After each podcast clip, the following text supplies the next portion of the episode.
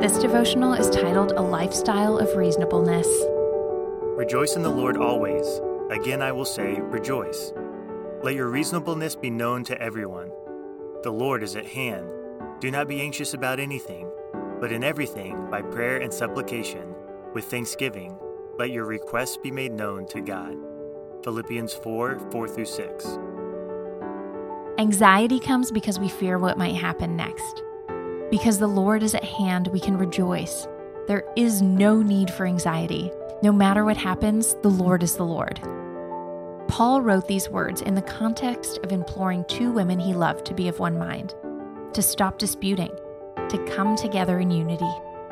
We often dispute because we are fearful. We seek control.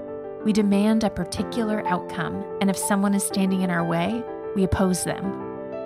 When we step back and see a broader perspective, we see that the Lord has all things under control, so we can rejoice. We can also petition God and leave it in His hands. God is available. It is a beautiful reality that the Lord is at hand.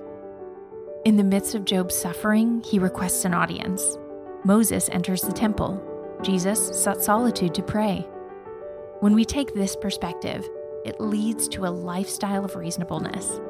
We're not demanding. We don't need to quarrel. We can strive while holding results loosely. We can lay our fears at the feet of God and know that our concerns will be well provided, for the Lord is at hand. Ponder today. We cannot demand peace for ourselves. We can only trust God to provide it.